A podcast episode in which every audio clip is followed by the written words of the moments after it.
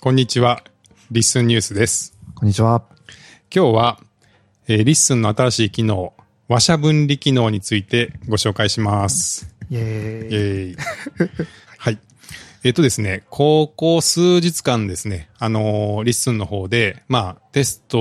も含めて、あの、ずっと改良を続けてきた機能ですけども、まあ、一旦だいぶ、あのー使える精度になってきていまして、まあ、一旦ここで、あの、リリースということにさせてもらいたいと思います。はい。はい。えー話者分離機能、えーどういうものかと言いますと、あの、まあ、話者を分離する。ということで、まあ、あの、ポッドキャスト、あの、一人でされてる方は、じ実はあんまり関係ないんですけれども、あの、まあ、二人でされてるポッドキャストとか、あとゲストを呼んで、あの、複数の人で話していたり、まあ、ホストが二人で、さらにゲストがいてとか、まあ、その複数人でされてるポッドキャストも結構あると思います。で、今までの、えーリッスンのあの文字起こしっていうのは、もう、そういう、誰が喋ったかっていうのは全部混ぜて、もうすべてが一つになって、まあ前から順番にテキストになっているっていう形でしたけれども、えーこれに対して、対してですね、まあ声の質とかを見て、まあ、またこれも AI で自動的に、あの、この人とこの人は同じ発言で、この人とこの人は別の人だなっていうのを、まあ、分、分離する。まあちょっと、そうですね、こう、AI 用語なんですけど、話者分離。話者分離でいいんかな？い まあ、話者分離と呼んでますが、はいえーはい。あの、とにかく、こん、えっ、と、誰が喋ってるかっていうのを分離して、3人だったら3人、この人、この発言は1番の人、2番の人、3番の人っていうふうに、えー分ける機能がリリースになっています。はい。はい。それでですね、この話者分離機能が発動する条件がありまして、えー全部のエピソードというか、全部インのポッドキャストに自動的に、あの、この機能が動くわけではなくて、うんうんえーそれはなぜかというと、あの、一人でやられてるポッドキャストで分離しようとしても意味がないので、あの、その場合は動かしてないんですね。で、えーじゃあどういう時に動くかというと、えー出演者を各エピソードに設定することができますけれども、えーこの出演者に複数の、あの、方を登録しているエピソードだけは自動的に、えー話者分離機能が動きます。なるほど。はい。ですので、まあちょっとこの機能試してみたい方は、えー各エピソードで、まあ特にその複数で喋ってるエピソードで、えーその、それぞれの出演者の方をエピソードページから登録してみてください。はい。はい。それでですね、その、まあそれを行うと、まあしばらくしますと、えー話者分離が動きまして、はいまあ自動的に1、2、1、2とか、こう、話者のあのスピーカーの番号が前に振られて分かれていくと思います。はい。で、まあ、かなりあの、頑張ってきてるので、あの、だいぶ、あの、まあ、こちらでもいろいろたくさんのエピソードを見てますけど、まあ、かなり綺麗に分かれるようになってきてるとは思いますけど、まあ、たまにちょっとずれたりとか、え、これ実は自分の発言なんだけど、みたいなところはあるんで、まあ、そこはちょっと文字起こしと同様、まあ、ちょっと A- AI のやることなので、ちょっと多めに見ていただければと思いますけども、はまあ、あの最初のリリースの段階では、実はその、男女のポッドキャストとか、あの、男性同士でも声色が違う、声の質がちょっと違う、トーンが違う方とか同士のポッドキャストは綺麗に分かれてたんですけど、はい結構声の似ている同性同士、まあ特になんか男性同士が多かったんですが、はい。はい。その男性同士でちょっと声の似た方同士の、あの、ポッドキャストが実はなかなか分かれないっていう問題がありまして、まあ動かしてみたら分かったことなんですけど、はい。まあその代表的なものが、あの、おっさん FM さんとかですね。あの、まあ僕の知り合いでもあるクリスさんと長山さんが、こんなに声が似ていたのかっていうことに改めて気づくっていう、あの、ことがありまして、はいあの、開発チームの中では、あの、ていうかまあ僕の中ではクリス長山問題っていう、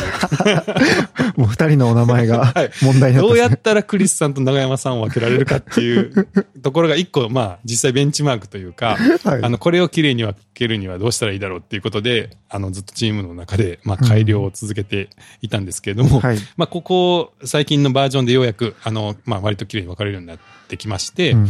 うん。あの、まあ割とその声の似た、まあ、あの男性同士とか、まあ女性同士もあるかもしれないですけれども、あの同性の方同士の、えー発言とかも、まあ割と綺麗に分かれるようになってきてます。はい。はい。で、それで、えーさっきのようにその出演者を複数登録してもらったら、あの、1番、2番、3番っていう感じで、各発言の先頭に、そのスピーカーの番号が入るようになるんですけれども、えーそうしたらですね、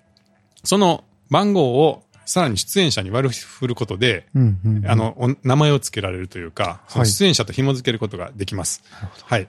えーっと、そのエピソードページのその出演者の、えー編集ページがあるあるんですけど、あの、エピソードページの上の方の出演者が並んでいるところの、えー各出演者の、その点、点点点が右肩にあるんですけれども、はいそこをクリックしていただいて、編集ボタンを押すと、えー今までになかった、あの、スピーカーっていう欄が出てきます。うんで、ここで、あの、スキスピーカー番号を選択してくださいということで、まあ、何番の人が、この出演者かっていうのを指定できますので、ここで例えば、自分が1番で、相方さんが2番だったら、自分のところは1番、相方は2番っていう感じで、こう紐付けていただくと、えー最初は数字だったそのアイコンが、その出演者のアイコンに変わって、まあ、かなり見やすくなるので、まあ、ぜひ、あのー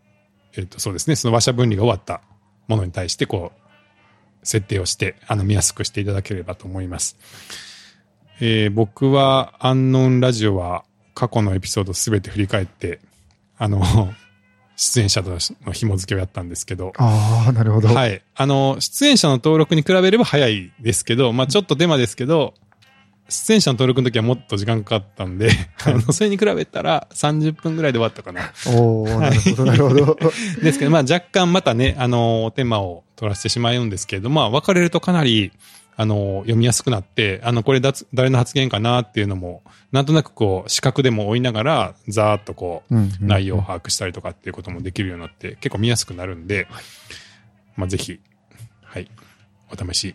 いただければなと、はい、思っております。はい。はい、どうですか？話者分離。そうですね。あの、本当に視覚で見やすくなった感じうがん。ありますし、はい。まあ、インタビューとかそういうのを読んでるような気分というか、うんうん。なんかそういうのでも、よりなんか誰が喋ってんだなっていうのをイメージしやすくなった気はします。そうですね。はいまあ、あのー AI なんだから、これ一回分けたら、次も引き継いでくれよっていう 気持ちにちょっとなりません？えっと、それは聞いてみようと思ってました。今あ思ってましたはい。あの、そういう気持ちにはなるよなっていう、あの、気持ちはあります。はい。あの、ちょっと、まあ、ね、先読みして自分で言っちゃいましたけど、はいまあそういうこともできると本当はね、最初はこう紐付けするの不便、不便っていうか手間だけど、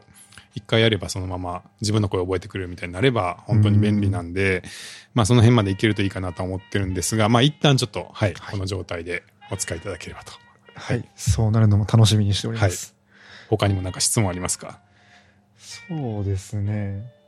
質問。一旦。もうなかった、はい。あ、わかりました。はい。はい。では、えっ、と、今回は、えー、話者分離機能の紹介でした。ありがとうございます。ありがとうございました。